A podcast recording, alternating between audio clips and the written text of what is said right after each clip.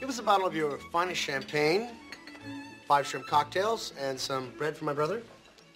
We have a Dom Perignon 71 at $120. That'll be fine, pal. Cronicar Digitali, un podcast despre ce merită păstrat.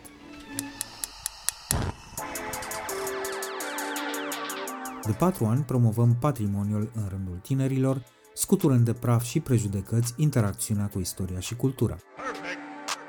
Acum pornim într-o călătorie în timp și spațiu, în căutarea gustului perfect, alături de pasionați de food și profesioniști.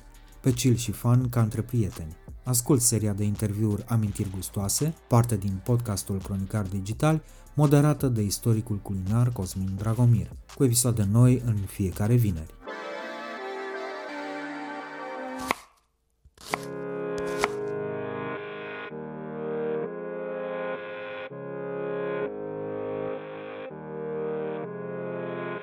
Daniel Mischie explică de ce a pus feteasca neagră fix lângă semnătura lui din e mail și cât de aproape e să pună curry în micii dintr-un celebru restaurant bucureștean.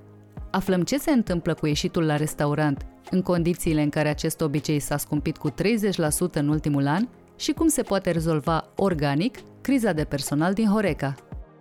Ne uităm la țările europene. În industria Horeca nu există lucrător din țara respectivă care să activeze pe meseriile basic. Toate meseriile sunt ocupate de cetățeni din țările est-europene sau Asia. Similar se va întâmpla și la noi într-un ritm accelerat. Din păcate, la noi această umplere de goluri funcționează foarte greu. Ca să aduci un lucrător din Asia, durează între 9 luni și un an ne povestește cum se vindeau cândva în sudul țării scoicile din căruță. Bunica mea cumpăra cu ligheanul, dădea porum la schimb, deci era un troc. Și abordează atât de simpla și de complicată în același timp legalizare a bacșișului.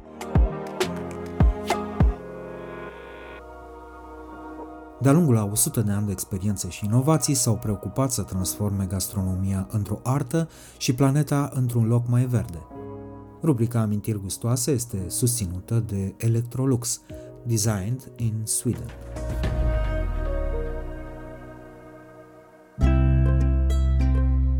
Pentru că ne asculți, știm că ești pasionat de ce ți se întâmplă prin bucătărie, așa că avem aici un anunț important pentru tine. Intră azi pe contul de Instagram Amintiri Gustoase și află tot ce trebuie să știi despre competiția noastră de rețete pentru mese festive – nu spunem că sunt 49 de premii în joc, toate faine, nici că poți veni să gătești alături de șef și blogger de food după concurs. Îți spunem că mai ai 3 zile să participi și tu sigur ai un as în mânecă. Un preparat care doar ție ți iese de să te lingi pe degete. E timpul să ne cunoaștem mai bine. Participă până pe 28 noiembrie, orele 23.59, cu rețeta ta.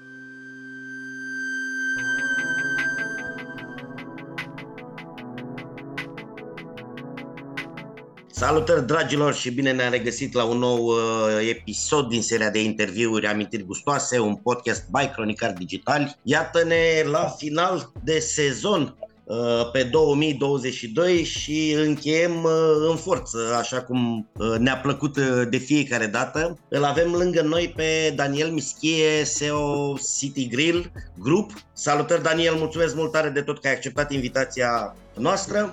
Salutare Cosmin, mersi mult!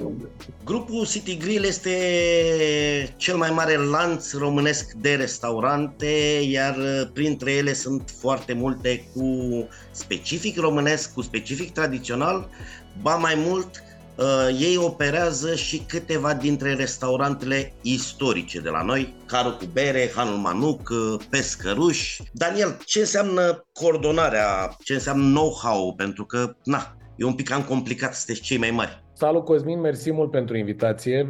Trebuie să spun că mă bucură foarte mult că sunt uh, prezent, uh, ca să zic așa, la închidere. Vorbind acum, văd că a intrat direct tare în subiect. În primul rând trebuie să spun că eu sunt fan gastronomie românească și sunt fan vin românesc. Și nu am fost așa, recunosc. Da? Deci cumva viața și uh, industria m-a călăuzit spre așa ceva. În afară de faptul că facem un business în domeniul ăsta, trebuie să spun că și uh, ne preocupăm în așa fel încât să păstrăm uh, uh, lucrurile românești. Și aș vrea să vorbim de românesc uh, în nota de tradiționalism pozitiv. Deci nu aș vrea să fim percepuți ca puțin uh, mai radicali. În ceea ce privește restaurantele românești, da, grupul nostru are 20 uh, de restaurante, mai multe branduri.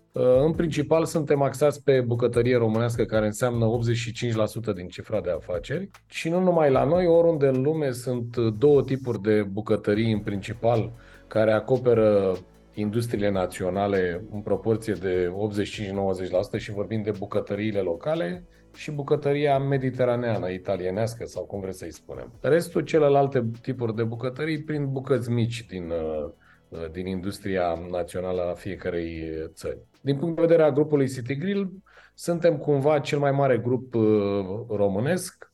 Suntem cu 8 branduri active și aici mai amintit de faptul că avem câteva locații care cumva uh, sunt flagship-urile gastronomiei românești și mă refer la Caru cu Bere, Hanul Manuc, Hanul Berarilor, Pescăruși, deci sunt cumva locații, branduri uh, care ele vin din, uh, din istorie și avem o datorie ca să le ținem în continuare acolo unde este locul. Dar uh, avem și branduri noi, respectiv City Grill și aminteai de faptul că nu suntem 100% pe gastronomie românească, Buongiorno, uh, există și Becker Brau, deci avem cumva în portofoliul nostru foarte multe branduri. Suntem acum, lucrăm foarte tare la două branduri noi, unul dintre ele este semnat, celălalt este în curs de a se semna și sperăm să fie cadoul nostru de Crăciun, adică al companiei, faptul că reușim să semnăm un contract nou. Cel semnat, probabil că știți, este vorba de Cerbu Carpatin din, uh, din Brașov și sperăm ca odată cu ieșirea din București uh, să putem să ne gândim serios și la țară. Să duceți pescărușul și la mare, poate. Uh, da, ar putea fi, dar trebuie să știm că sunt locațiile de tip pescăruș, Caru cu Bere, anul Manuc, la ultimele două, noi suntem administratori ai brandurilor, deci există proprietarii locațiilor, respectiv proprietarii brandurilor Uh, ele nu se pot muta și nu se pot replica pentru că se identifică foarte mult cu locul, cu locul respectiv. Ce înseamnă tradiționalism pozitiv? Uh, de multe ori, faptul că îmi spui românesc, lumea o percepe ca naționalist. Domne, da, vrei să nu mâncăm uh, sau să nu cumpărăm din alte țări pentru că tu ești foarte, vrei să stai închis și nu te gândești la, nu știu, și la extern. Ceea ce spun eu când spun de naționalist, tradiționalist pozitiv, înseamnă că din punctul meu de vedere, bucătăria românească, care este parte din bucătăria balcanică și cumva se creează un mix în zona asta. E greu de identificat produse 100% românești. Dar evident că sunt produse 100% locale, dar care fac parte dintr-o bucătărie puțin mai largă. Nu, uh, nu sunt, statele naționale sunt de 100 de ani, deci nu sunt de 1000 de ani. Ori oamenii mănâncă din totdeauna, nu au mâncat de când s-au inventat statele naționale. Deci e complicat să identifici o bucătărie cu un stat. Dar evident că există în România bucătării locale pe regiuni și produse locale. Dar ele sunt parte dintr-o carte mai mare, gastronomia balcanică. Când spun naționalism pozitiv, mă refer în felul următor. Bucătăria românească, dacă vreți să-i spunem locală, dar îi spunem românească ca să o definim că ne referim la local românească, este o bucătărie extrem de delicată, extrem de complicată, are foarte multe produse care necesită procese, tocmai pentru a ajunge la un gust desăvârșit, deci vorbim de un gust special în gastronomia românească, este puțin altfel de gustul decât bucătăria mediteraneană, care, din punctul meu de vedere, este o bucătărie simplă, nu simplă și uh, fără a diminua din calitățile ei. Bucătăria balcanică trebuie, este o bucătărie care se gătește, se, se muncește mult la ea. Și tocmai asta dă valoare.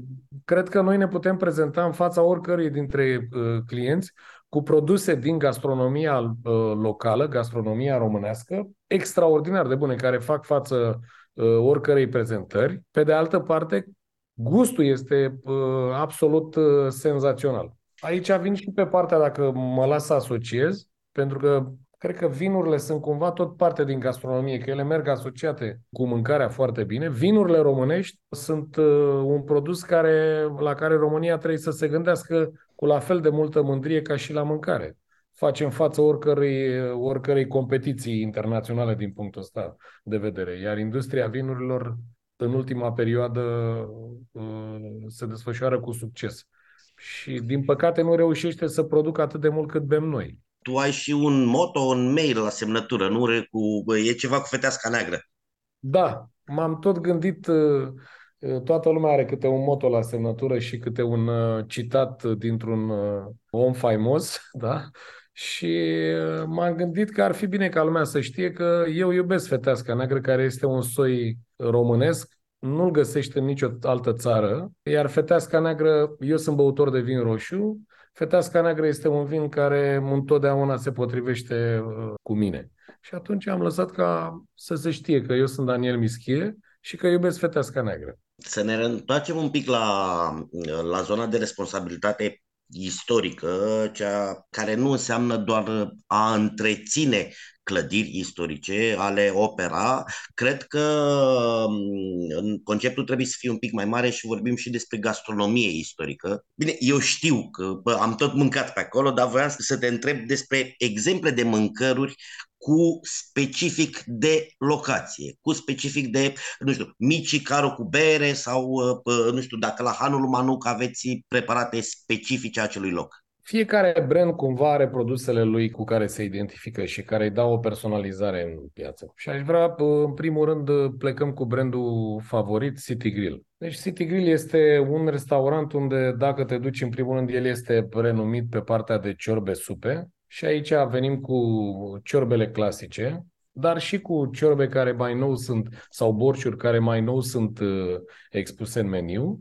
Dar el este în principal recunoscut City Grill prin mici, prin platou de mici. A fost, uh, este unul din primele restaurante unde variația de mici este mai mare, de la mici de obor care sunt uh, clasici până la mici de lecliu gar, mici cu diferite condimente și avem acum o discuție în a încerca să aducem acest brand și de partea mai tânără, îi spunem uh, partea mai hipsterească, și au existat uh, teste, am și avut o discuție și cu tine cu ceva zile, dar au existat uh, teste în care să folosim niște ingrediente la mici, să-i aducem, de exemplu, cu cări. A fost un test. Există o propunere acum pentru mici la care să folosim alte ingrediente, cumva să-i aducem aproape de Uh, solicitările și de gusturile noii, noi generații. Sigur, trebuie să rămâi să ai micul clasic, da? Și îl cunoaștem foarte bine, dar opinia grupului nostru și City Grill întotdeauna se uită și spre inovație, spre dezvoltare. Nu putem să rămânem în continuare la, uh, la un singur produs. Și tocmai de asta suntem uh, deschiși în acest sens. Ne uităm la brandul Caro cu bere, unde evident acolo există o rețetă tradițională de, de mici pe care uh, am încercat să o facem. Uh, puțin mai dificil în ziua de azi să, urmă, să urmărești tehnicile și materiile prime de acum aproape 100 de ani de când există rețeta respectivă, dar cumva încercăm să apropiem gustul, dar la Caro cu bere avem câteva produse care sunt specifice în afară de faptul că există berea casei, de exemplu, există ciolanul pe care îl servim pe varză, este un ciolan cumva produs de uh, o carmangerie special pentru noi. Întotdeauna avem grijă, eu știu că subiectul e dificil, ca uh, să ai crusta să fie șoriciu crispy, să aibă uh, grăsime imediat uh, sub șorici în așa fel încât uh, gustul să fie deosebit. Să, să știi că este foarte dificil pentru că na, ascultătorii nu știu, dar noi înregistrăm la șapte și jumătate dimineața și cam dificil să vorbești de ciolan la micul dejun. Da, da, da.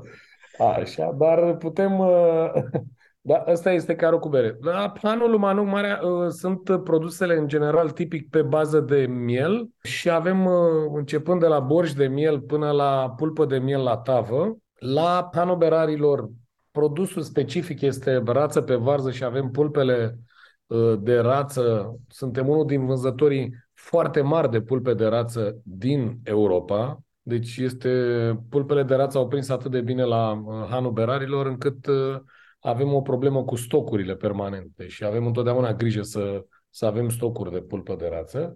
Și, evident, avem aici produsul papanaj la Hanu Beraleo, este fabrica de papanaj. Papanaj și iarăși sunt un produs care, tehnic vorbind, este foarte greu de făcut.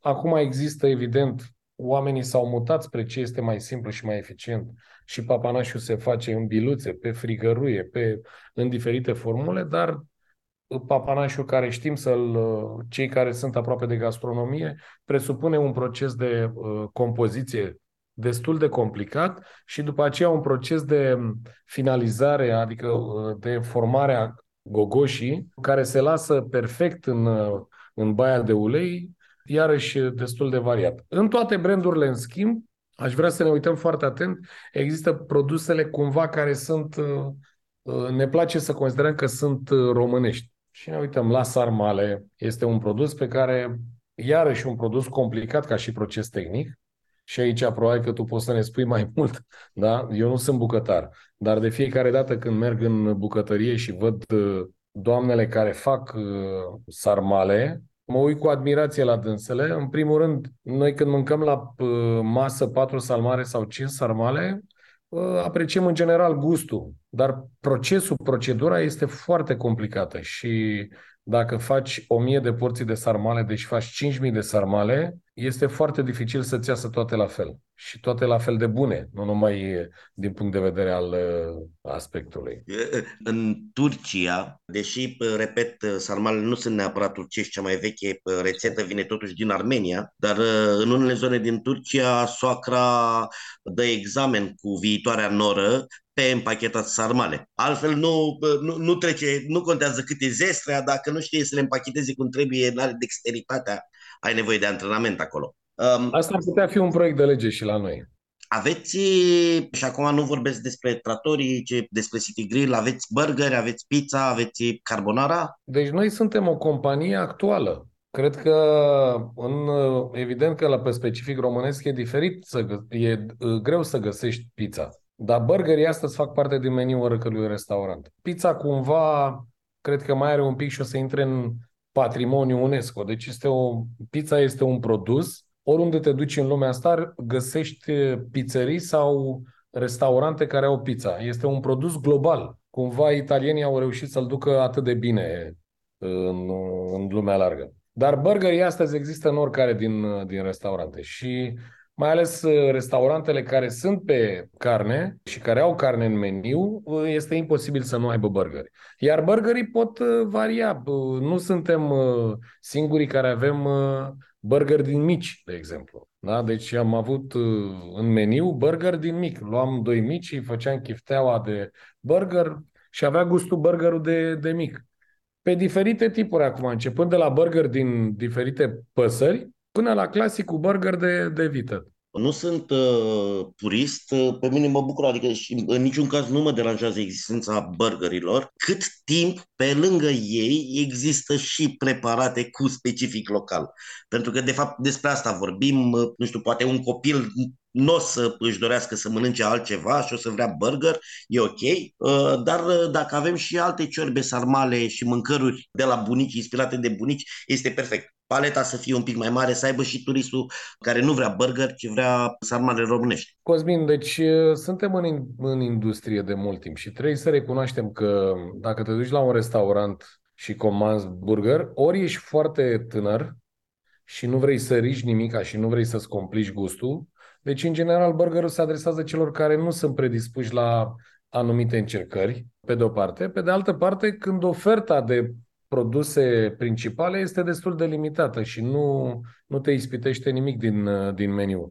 Pentru că astăzi nu mai mergi la restaurant dedicat să mănânci. Astăzi oferta de mâncare este atât de variată încât în un sfert de, într-un sfert de oră poate să-ți vină de oriunde, de la retail, de la cloud kitchen, sau de la restaurante orice tip de mâncare pe care îl vrei tu. Deci sunt uh, livratorii care pot să aducă orice tip de mâncare. Cobor jos, ai un magazin de proximitate, este imposibil să nu aibă o vitrină frigorifică în care să găsești uh, redituit. Ok? Și atunci când vii în restaurant trebuie să ai o experiență. Și experiența înseamnă așa, ori ai un produs local tradițional, care este wow și care împreună cu tot ceea ce oferă restaurantul, design, muzică, Uh, zoom Z uh, sau nu, lumină. El face un pachet bun pe care clientul apreciază. Ori experiența respectivă, burgerul este senzațional, este diferit față de burgerul clasic pe care îl cunoaștem și are gust, aspect, prezentare, vine bucătarul la masă, ți-l face, carne deosebită, adică are ceva pe care nu poți să-l întâlnești în mod uzual. Deci dacă mănânci burger, trebuie să aibă ceva în așa fel încât experiența să facă sens. Dacă mănânci burger în restaurant.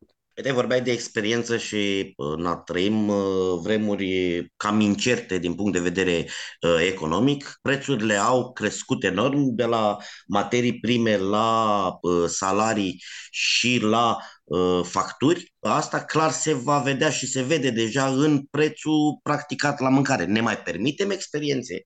Cum facem față acestei povești? Cum faceți voi față? Deci cred că aici este un uh, proces în care uh, atât operatorii din industrie, restaurantele, cât și clientul, cumva pun mână de la mână ca să experiența să meargă mai departe. Deci uh, creșterea costurilor în această industrie și vorbim de, exact cum ai spus, salarii, materii prime, utilități, toate lucrurile astea practic au escaladat și vorbim de creșteri de double digit, adică 20, 30, 40, 50%. Ne uităm în cazul energiei electrice, uh, este un uh, meci pe care ne distrează, ne-au amenințat că vor crește, va crește energia de 5 ori, ne-a speriat și suntem mulțumiți că a crescut doar de 3 ori. Cumva suntem împăcați cu gândul ăsta. Nu e chiar atât de mare Uh, dezastru, dar iată a crescut uh, cumva de, de trei ori energia electrică. Și restaurantele se acomodează din acest punct de vedere, în sensul în care prețurile în restaurante au crescut în medie cu 30%. Pentru că altfel ar trebui să închizi porțile.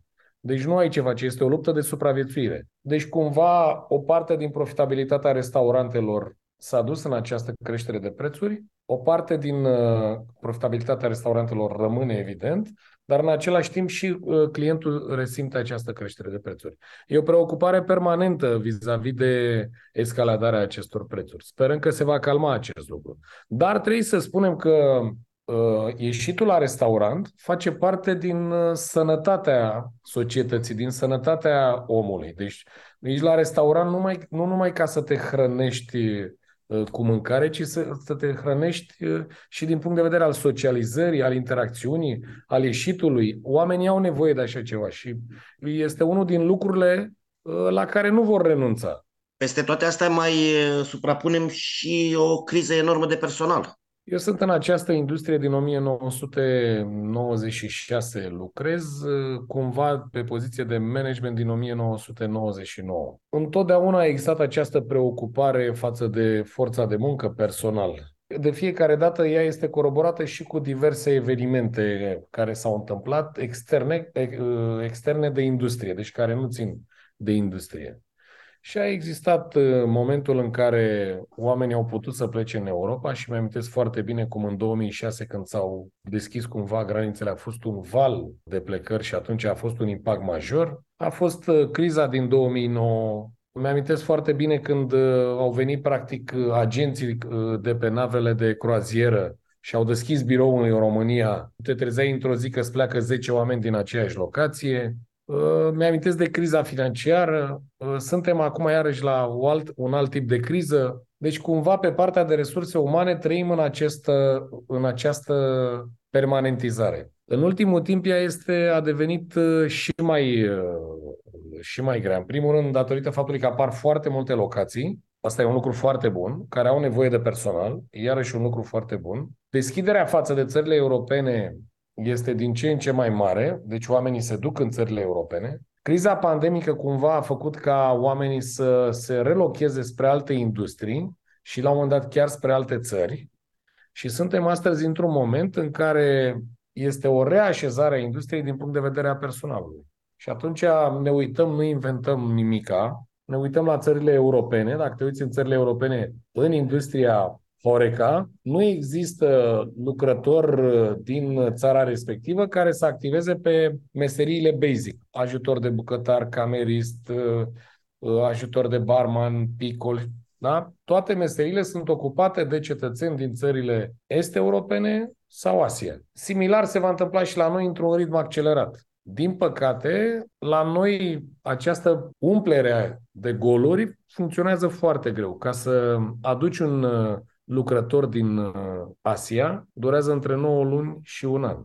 Deci tu să poți să-ți bugetezi activitatea ta pentru aprilie 2023, dacă ai uitat sau nu ai fost atent sau nu ți-ai bugetat că vei funcționa în continuare și la ce capacitate, din aprilie 2022 vei avea probleme de personal. O temă foarte la zi, care de fapt e veche, impozitarea bacșișului. Acum, na, cum o vedeți voi, uh, Horeca, și uh, ce ar trebui să înțeleagă clientul din povestea aceasta? Deci ce pot să spun este um, practica. Suntem dimineața, lăsăm ipocrizia deoparte. Astăzi, dacă te duci la restaurant sau oriunde, în Horeca, ai o notă de plată de 1000 de lei, să spunem, și vrei să lași bacșiș 100 de lei. Varianta oficială este ce se întâmplă astăzi este că lași cash și lucrătorul respectiv ia banii, îi bagă în buzunar și există diferite metode de împărțire a tipsului între lucrătorii din locație. Varianta a doua este vrei să-l lași pe card sau să plătești cu ordin de plată și atunci ți se spune foarte clar, poți să faci lucrul ăsta, dar legea spune în felul următor. În primul rând trebuie să deduci TVA-ul 20%. În al doilea rând, dacă acela este un bacșiș pentru ospătar, se consideră venit salarial. Deci trebuie să împarți la 1,72. Deci, practic, la ospătarul respectiv, din 100 de lei mai ajung 40 de lei. Și sigur există și varianta numărul 3, să faci o românică în diverse metode și fiecare operator are metoda lui. Ceea ce solicităm noi, ca industrie, este ca statul să creeze facilitatea prin care bacșișul să poată fi acordat și pe card sau cu ordin de plată. Ce înseamnă acest lucru? Ca uh, în momentul în care se încasează un bacșiș fiscalizat, adică prin casa de marcat, statul să perceapă un impozit de 10% pentru că este un venit din alte surse, iar restul 90% să meargă la angajat, deci la lucrător. În acest fel, vom evita situațiile în care operatorii sunt predispuși la tot felul de încercări de încasare fiscalizată a bacșișului și evităm cutiuțele cu bacșiș de lângă casa de marcat, pe de, o, pe de o parte. Pe de altă parte, angajatul va ști foarte clar care este venitul lui lunar, pentru că este un venit oficial. Va putea fi mult mai bancabil, evident, și va putea să-și gestioneze mult mai bine banii. Cum se întâmplă astăzi în uh, țările civilizate este că dacă te duci, poți să lași bacșiș inclusiv pe card. De multe ori suntem puși în situația în care cei mai mulți dintre noi nu avem cash. Noi avem restaurante în care plățile cu cardul sau cu ordin de plată sunt peste 80%. Deci, în special în orașe, aceste plăți sunt peste 80% cu, cu cardurile în restaurant. Dar trebuie să recunoaștem că de, ți se întâmplă și ție de multe ori să nu ai cash la tine. Va fi din ce în ce mai des acest lucru. Și atunci, de ce, să-l, de ce să nu poți să lași bacșiș la un restaurant? Daniel, ne apropiem de final, de fapt suntem la final. Noi avem o rubrică, cea care dă și titlul uh, seriei de interviuri, Amintiri gustoase și te rog să ne povestești despre o mâncare, uh, acea mâncare care ți aduce aminte de copilărie. Aș vrea să mă lași două, te rog frumos, ca bonus, dacă tot e ultima, da? ok, deci prima dintre ele, eu am crescut foarte mult la bunici, adică până la șapte ani am crescut aproape de București, în sud, și cumva mi-amintesc gustul pe care bunica mea îl dădea la, la mâncare, în special cu legume, deci se gătea foarte mult cu legume, iar dintr-un pui bunica mea reușea să facă și o ciorbiță, și o tocăniță, și să mănânce nepoții cea mai bună cărniță. Uh, deci eu sunt aproape de gustul de lângă Dunăre, cumva cu multe roșii și puțin uh, condimentat cu uh, diverse ierburi. Sunt foarte aproape de tocănițe din punctul ăsta de vedere și sincer spun că îmi lasă gura apă. Uh, și mama mea păstrează aceeași tradiție, locuiesc împreună cu mama mea, gătește foarte multe ciorbe dunărene și uh, aproape de Dunăre și foarte multe tocănițe.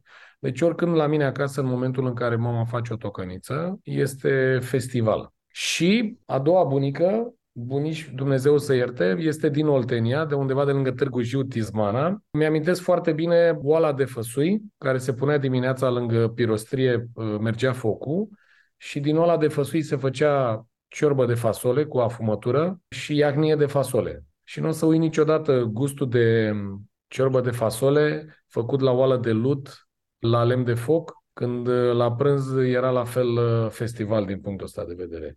Și afumătura scoasă din carnea pusă de tata mare la, la uscat. Deci sunt gusturi uh, pentru fiecare regiune. Nu am întâlnit afumătură atât de mult în sudul Bucureștiului, deci la nord de Dunăre. Am greșit mai devreme, iertați-mă, cu ceea ce se întâmplă în Oltenia. Dar uh, sunt gusturi care nu, nu am să pot să le uit niciodată. Am crescut cu ele puțin mai greu de întâlnit astăzi, dacă vreți, din punct de vedere natural, pentru că asta este, trăim într-o altă, într-o altă perioadă, dar uh, cred că trebuie să știm uh, foarte bine ceea ce mâncăm. Cum era înainte, nu trebuie să ne plângem, este mult mai bine uh, astăzi. Uh, dacă tot ești la închidere, vreau să spun ceva. Sunt foarte mândru de oamenii care lucrează, cu care lucrez în această industrie. Cred că gastronomia românească locală, în accepțiunea pe care am discutat-o mai devreme, are un gust extraordinar și oamenii se pricep foarte bine și trebuie să ieși datoria noastră să păstrăm acest lucru. Daniel, și pentru că suntem la final, în 30 de secunde te rog mult să le povestești ascultătorilor ce mi-ai zis uh, mie în urmă cu câteva zile, mi se pare o poveste fabuloasă, despre acele scoici din căruță. Deci din com- comuna Hotarele la 30 de kilometri de București, duminica, sâmbătă, duminica treceau căruțele în care erau scoici de, uh, de lac, din lac, le culegeau cetățenii romi. Sincer, nu mi-amintesc dacă aveau blocuri de gheață, dar cumva bunica mea cumpăra cu ligheanul, dădea porum la schimb, deci era un troc și lua scoici pe care le fierbea cu roșii, cu legume și pur și simplu se mâncau la poartă ca și semințele, cum spunem noi că stau la poartă cu semințe, atunci se mâncau uh, scoici la poartă. Deci vorbim de anii 80 în, în România. În, între timp lacul respectiv a secat, nu mai, este, nu mai are scoici. Nici căruța cu scoici nu mai trece, nici trocul nu se mai întâmplă cu, cu porum. Dar sunt lucruri care bă, se întâmplau și întotdeauna mă întreb oare cum, Doamne iartă-mă, erau atunci scoicile respective. Nu mă întreb, mă gândesc cu nostalgie.